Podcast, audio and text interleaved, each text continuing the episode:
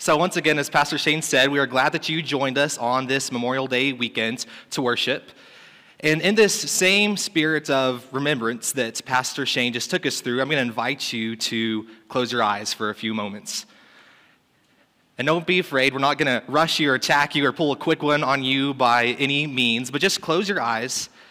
And I want you to think about the greatest thing to ever happen to you the absolute greatest thing to ever happen to you.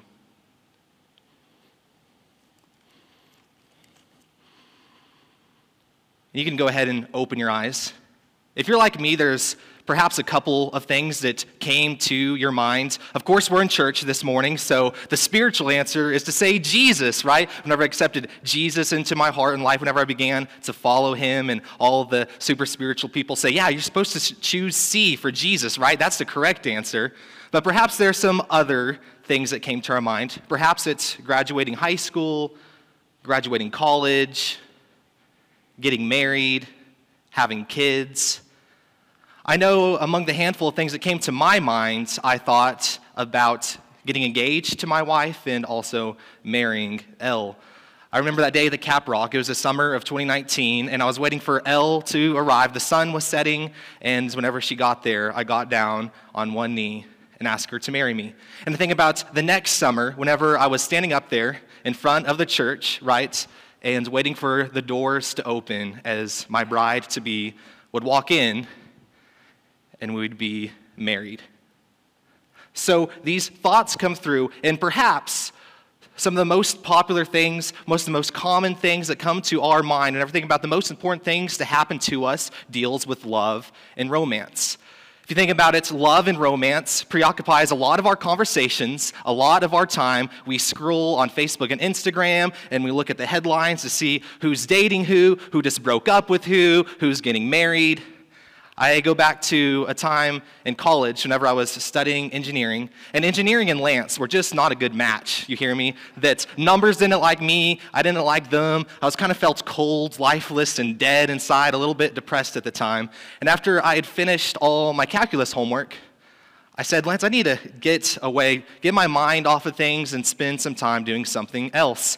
So, what do I do? I go through my sister's old movie stash and I find this movie and put it in, and lo and behold, it is a romance. And I'm like, oh, brother, I'm gonna have to switch movies, right? I'm gonna have to find something else to watch. But very quickly, I'm hooked into this movie. And there's this guy and girl that they go through the highs and lows of romance, and there's this scene where it's raining and they're arguing and fighting, and the next moment they're kissing, and you're like, oh my gosh.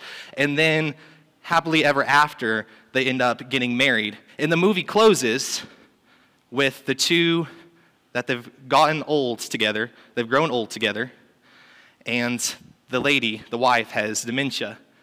And here is the guy with this notebook that he reads day after day to her to remind her of their love story, of their story. So here's Lance. He's crying on the couch, right? At first, he didn't want to watch this movie, and now I have to run over there and close the blinds because I don't want to have anyone see me crying at this romance movie because I'm tougher than that. But it struck deep in my heart this story of love and romance. And this brings us to where we are going to be at today in Scripture. If you'll go to Psalm 45, if you're not already there. And this psalm is entitled A Royal Wedding Song. It's a love story. And we see perhaps 3,000 years ago, scholars believe that this psalm was written for a royal wedding. Perhaps David or Solomon a remarkable king, a remarkable man getting married. Yet we're going to see this psalm actually has a higher purpose, and it appeals about a higher groom. We're going to see that this psalm is dominated by Jesus Christ and that he is the ultimate groom. You see, I first read through this psalm and I kind of breezed through it and I said, okay, it's a love story. That's kind of interesting. I'm ready to get back to those imprecatory psalms, right? Those interestingly violent psalms of David that says, break the jawbone of my enemy, O God. And you're just kind of like, whoa, this is in the Bible. This is weird, but kind of cool. But then I decided to linger in this psalm to find the meaning, find the purpose. And I was taken away by the beauty and what's to be found in this psalm. So I'm going to read for us picking up in verse 1. My heart overflows with a pleasing theme. I address my verses to the king. My tongue is like the pen of a ready scribe. You are the most handsome of the sons of men. Grace is poured upon your lips. Therefore, God has blessed you forever. Gird your sword on your thigh, O mighty one, in your splendor and majesty. In your majesty, ride out victoriously for the cause of truth and meekness and righteousness. Let your right hand teach you awesome deeds. Your arrows are sharp in the hearts of the king's enemies. The peoples fall under you. Your throne, O God, is forever and ever. The scepter of your kingdom is a scepter of uprightness. You have loved righteousness and hated wickedness. Therefore, God, your God, has anointed you with the oil of gladness beyond your companions. Your robes are all fragrant with myrrh and aloes and cassia. From ivory palaces, stringed instruments make you glad. Daughters of kings are among your ladies of honor. At your right hand stands the queen in gold of Ophir. Hear, O daughter, and consider, and incline your ear. Forget your people and your father's house, and the king will desire your beauty. Since he is Lord, bow to him. The people of Tyre will seek your favor with gifts, the richest of the people.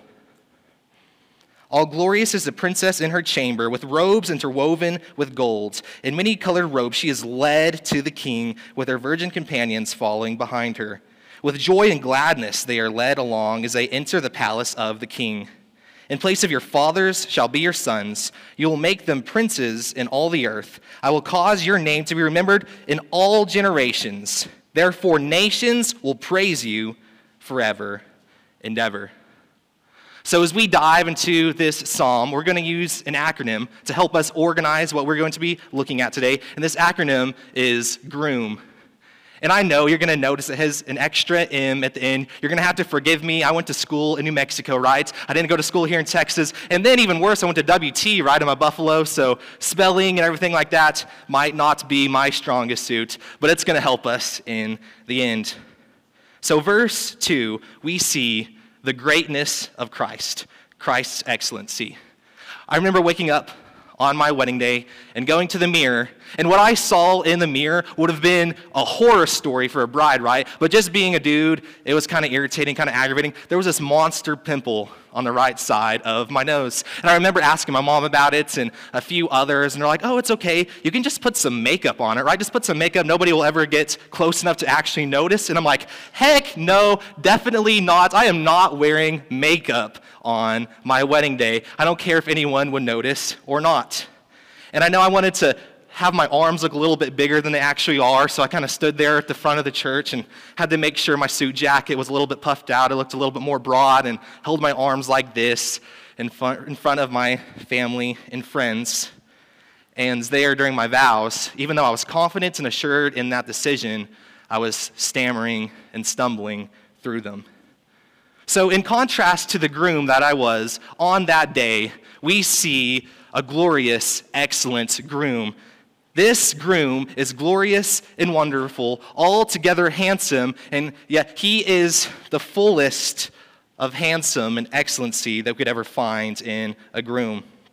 Yet we see this excellency doesn't come from his physical form. This is what Isaiah 53, verse 2 says about Christ. He grew up before God like a young plant and like a root out of dry ground. He didn't have an impressive form or majesty that we should look at him, nor appearance that we should desire him. No, we're going to find his excellency, his handsomeness, far transcends beyond something that's here one day in the flesh and will perish the next. No, his eternal attributes and character is Christ's excellency and his handsomeness. We see in John chapter 1 all things beautiful, all things lovely that we could ever find and see. You think about the most beautiful sunrise, the most beautiful sunset. You think about the beautiful places around the world and man and woman who are made in his image. All these things were made through Christ, is what we find in these scriptures. He's the very source of beauty and excellence and majesty, and he is infinite overflowing with this greatness. And we see also here that grace flows from his lips. Luke 4 22 says about Jesus. And all spoke well of him and marveled at the gracious words that were coming from his mouth. And they said, Is this not Joseph's son? Did you catch that? They're saying, Is this not Joseph's son? We know Joseph. Yet this man, he speaks grace pouring from his lips. Here's a quote by George Horne His word, Jesus' word, instructed the ignorant resolved the doubtful, comforted the mourners, reclaimed the wicked, silenced adversaries, healed diseases, controlled the elements, and raised the dead. Yes, indeed, these were grace filled lips.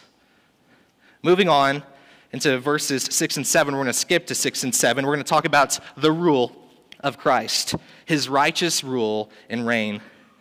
Now I know that we can get on board with this point since there'll be probably a few people amening at this, but we live in a world with governments and rulers that are flawed and imperfect. Can I get an amen? So we live in this world where our governments and those rulers they're flawed. They're in this broken world. Yet we see this contrast of God's rule, God's reign, that He perfectly reigns forever and ever. And He reigns in truth and in justice. And it's not that God just wrote the book on truth and justice. No, He is the book on truth and justice. Christ is the very source of truth and justice. Whenever we set up governments and rulers step in, they might try to bottle up truth and justice or try to mimic it or model it in different rules and regulations that they put over the land. But Christ himself is the very source and the very essence. And we see in these scriptures, we're given certainty that this psalm is ultimately about Jesus. I'm going to read Hebrews 1, verses 8 through 10. But of the Son, God the Father says, Your throne, O God, is forever and ever. The scepter of uprightness is the scepter of your kingdom. You have loved righteousness and hated wickedness. Therefore, God, your God, has anointed you with the oil of gladness beyond your companions. And we stop and say, Wait a second.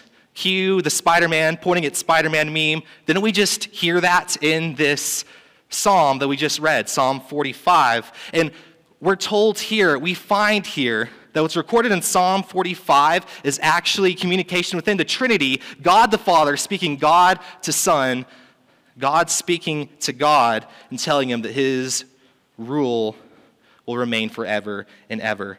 Don't you see that this psalm transcends just a simple wedding song written 3,000 years ago about a ruler? No, we see the Son reigns on high in perfect truth and justice. Going back to verses 3 through 5, we find the overcoming by Christ. We see that this groom is a man of war. He's a warrior, and he comes because he means business. That he rides out from his royal palace with a purpose, and it's to raid, wage war. Now, I thought about continuing the comparison of myself as groom versus this royal groom that we see in this psalm. But I'm a youth pastor, y'all. I'm not going to sit up here and try to explain how I'm a warrior or how, in some way, I feel like I have a sword girded on my thigh. No, as all of these attributes, Christ is not only out of my league, but out of all of our leagues, and infinitely greater, infinitely higher, and infinitely more glorious. That we see this groom wages war that flows forth from truth, humility, and righteousness.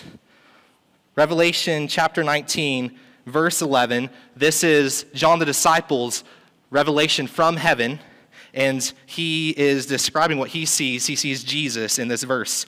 Then I saw heaven opened, and behold, a white horse. The one sitting on it is called faithful and true, and in righteousness he judges and makes war. Wow, what a glorious warrior. What a glorious king. Yet I want to hit on this focus that he rides out in humility. What does that mean that he still rides out in humility? Well, you see here, Jesus was never behind the eight ball. He was never actually losing at any point himself, that he has always and forever been at the right hand side of the Father, preeminent, first place in all things and through all things. Yet, because of his humility, he stepped down from heaven to live among sinful mankind, among us, that he would be scorned and despised and ejected and beaten and crucified, but that he would rise on the third day for you and for me. You see, he took our place, he bore our punishments and shame, and he pushed darkness back because he had you and I in mind, because he loved us. We also find his arrows are sharp. Aren't you thankful that every arrow in his quiver is sharp? And they pierce the hearts of the king's enemies. Yeah, we're going to see these arrows not only just eliminate the king's enemies, but these arrows can actually come and pierce hearts for a good and constructive purpose. I go to Acts chapter 2 whenever Peter is giving his sermon on the day of Pentecost, led by the Holy Spirit. And after he's preached to the crowd, this is what Acts 2:37 says, when they heard this, they were pierced into heart and said to Peter and the rest of the apostles, "Brothers, what should we do?" Did you catch that? The crowd were pierced to the heart by the words that Peter preached, led by the Holy Spirit. And afterwards, after being pierced to the heart, that day, 3,000 were saved. How powerful that this king's arrows are sharp and they accomplished their purposes. Verses 8 and 9, the overwhelming riches of Christ. I'm going to be honest, y'all. Summer of 2020, whenever Elle and I got married, I was finishing the last year of college. So I was working through college and I was working as many hours as possible, but my hourly wage was kind of meager. So I was doing what I could. My parents were gracious and they allowed us to live in a house that they owned here in Canyon while I was finishing off school. Yet still, Elle and I would go to the grocery store and we'd be picking up all the great value items. You hear me? That we were picking up all the great value items, knowing that's that what is what we had to buy to stay under budget. Now, this groom, this king, he is loaded, right? That not only all things in heaven and earth belong to him, but this is what Psalm 50 says His are the cattle on a thousand hills. I didn't even have a cow, but this groom, he has cattle on a thousand hills. And we think about this, and even his presence is richness. We think about heaven. We talk about the streets that will be paved in gold, and we'll talk about the mansions that we'll live in. But we have to remind ourselves that the real treasure of heaven will be Him, will be being in His presence unhindered forever. Returning back to His humility, though, you see, this king is humble, this groom is humble. And we look how we compare to David in the Bible. We think about King David whenever he was a ruler and the kingdom belongs to him. But you see, King David began as just David the shepherd boy, nothing to his name. He was tending his father's flocks. Yet, because of God's grace and mercy, David became a king and was given these riches. And in a similar way, yet very different, we come into this world with literally nothing no titles, no accolades, no possessions, nothing. But God, as we live our lives towards eternity, richly clothes us and richly provides for us. Yet this king, this groom, doesn't provide for us things that moths will destroy or that will waste away and perish, but this king is providing for us treasures that will last for eternity. Perhaps unseen treasures now, but nonetheless riches that will last forever. This king has perfumed garments.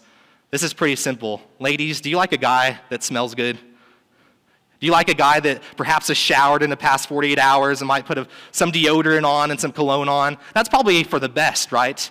And we see that this groom smells nice. You see that this groom, his very presence is pleasant to be around. Jesus is pleasant to be around. At his right hand and in his presence is the fullness of joy. Psalm 16. So we transition to the last two attributes that we're going to look at, and we're shifting our focus to the church, this groom's bride. So we have two M's left. Can you repeat after me? Everybody say, mmm. There we go. That's good. So that is what the bride says whenever she sees this groom. She says, mm, mm, mm, mm. This is a handsome man, right? This groom right here is pretty excellent. And that's what we find here as we move into verses 10 and 11, and we talk about the movement of this bride towards Christ in her yes. In Genesis chapter 2, we first hear of this concept of leaving and cleaving.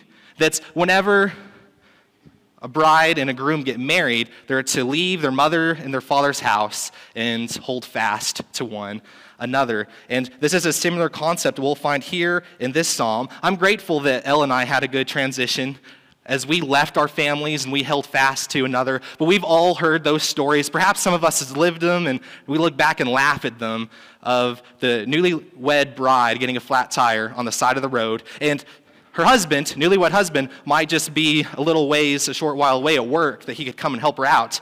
But what does this bride do? This bride calls up her dad, right? She calls up dad. She says, Hey, dad, I have a flat tire. I need some help. Can you come help me? And a good dad often will say, Yeah, for sure. Like, here's some advice, here's some helpful pointers. But also, I bet you could call your husband and he would love to come rescue, right? He's going to feel like the hero to swoop in and to fix that flat tire. And we know that transition takes time. But we look at this transition, this invitation that this groom is offering, and he says this Leave your idols. Leave the past comforts and old behind. Turn away from those things and turn towards a greater pleasure. Come to me, I'll provide for you because I love you. And you can step into this marriage and feel secure and know that your intense wholehearted devotion to me will not be unsatisfied. You won't regret it. Verses 12 through 15 the marriage with Christ, the union of Christ and his church as they are married. We know little girls, six or seven years old, like to dream of their wedding day, that they'll grab their friends, they'll find something that halfway resembles a wedding altar, and they'll find some dandelions there out there in the yard, and they'll make into a little bouquet, and they take turns getting married. And this is long before guys stop being smelly and repulsive, right? I was like, they don't like boys, but they're dreaming of this wedding day. They're dreaming of being presented before a king like suitor, clothed in white, fully loved, fully cherished, and fully known. That's something even little girls dream of. And we see in all of us, in all of our hearts, are ingrained this desire to be fully known, fully loved, fully cherished, welcomed in, and accepted. And we find that this king longs to do so. He longs to clothe us in white. He longs to love and cherish us as we agree to be united with him. But here's a tension for you and I. Oftentimes we feel far from clothed in white. Oftentimes we feel, even after we've accepted Jesus, we feel like we're dirty. We feel like there's this space where we're unworthy of love. I know those moments of guilt and shame still surface for myself. I know from time to time, whenever we go back to Clovis and we go down Starlight Drive, right there by that apartment, there's a part of me that still feels guilty and dirty because I'm reminded of past mistakes, and there's reminders of where I had gone wrong, things that feel unlovable and unworthy. Yet that's not the reality that we live in whenever we abide and have accepted Christ. There's this reality, whether you feel it, whether I feel it, that we are indeed clothed in white. We are indeed cherished. We are indeed loved and this king welcomes us in, not because we have a good resume, not because we checked off the right boxes, right? Not because we were good enough, because he was good enough. Because he took that punishment, he took that shame, he took that guilt, he took it upon himself on that cross that would be cast away forevermore as we're presented before God, holy and unblemished, because of the blood of the Lamb. You see, the old Lance is dead. I don't have to live there anymore but He has made me new. He's made me a new creation. His kingship is good, His grace is good, and He is madly in love with me. He is madly in love with you as He welcomes you in arms open wide. Verses 16 and 17 the joyful marriage. With joy and gladness, they proceed in marriage. It's not just about the wedding, but it's about stretching on into eternity this happy union. You see, this king cherishes his bride. He loves his bride. He actively and continually pursues her, right? He doesn't just chill on the couch and look at fantasy football scores and he's just going through Instagram, Facebook. I'm not hating on anybody because I've been that guy. I've been in that place. But no, this king is actively pursuing his bride and she doesn't have to grumble or complain or feel insecure and ask for more love. This is what Proverbs 21:19 says. It is better to live in a desert land than to live with a quarrelsome and fretful woman. You hear that? So that this woman that wants more love, longs for more love, there's no possibility, no chance for that whenever she's looking towards his groom, her groom, because he loves her. It's a pleasure to abide in this loving covenant. And it's because of that love. I don't run back to things of old. I don't run back into the ways that Lance used to live because this king loves me, rejoices in me, and his steadfast love is always present with me. And because of that love, I am compelled to honor him. I am compelled by the love of Christ to serve him and to obey him and to walk with him as he leads me from glory to glory. So at last, I appeal to you with Isaiah 55. Are you hungering and thirsting for a greater love this morning? I'm sure we're all in different places in our lives that perhaps some of us in here are young and we're infatuated with the idea of love. Perhaps there's some in here that are a little bit older and they feel as if marriage would have been this desire already filled in your life, that that would have already come to pass. And I feel lonely, I feel forgotten and, and estranged because I'm one of those not yets. Perhaps you're in here and you're imperfectly married, and I'm not saying that there's any perfect marriages, but perhaps in this season, more than any time, your marriage is starting to groan under the weight of sin, starting to groan under the weight of the circumstances of this life and just this broken world that we live in. Perhaps you're here and you feel like your marriage is just hanging on by a thread. Perhaps you're in here and you've been separated or divorced in your past. Perhaps you're in here and you've lost a husband or a wife, and there's a wound on your heart and on your soul that feels as if it's yet to heal. Well, we have good news for all of us here that Christ's love satisfies, that he heals, that his invitation is open to all, no matter where we are. And even if we haven't accepted that love and accepted his kingship and accepted Jesus into our hearts, here is the invitation that stands for every single one of us. God specializes in reaching out to the lonely and downcast, he reaches out to the outer fringes and those forgotten, and he pulls them near because he's in madly in love with you, and his love satisfies. Father, we come before you, and we thank you for this love with which you have loved us. Father, we thank you that you sent Jesus, this beautiful, glorious groomsman that loves us, cherishes us, that he humbled himself to take our place and bear our shame and guilt and sin that way that we could be clothed in whites before you by nothing else than the blood of Christ. I just pray for every single one of our hearts, God, wherever we need your grace and mercy, that you just pour it out upon us and we would repent and believe, that we would turn towards you. And may that be a continual process for those who have trusted in you to continually turn away from lesser pleasures and turn towards the greatest love we could ever imagine. God, work in our hearts, work in our lives. God, we also pray over the community of Uvalde this week.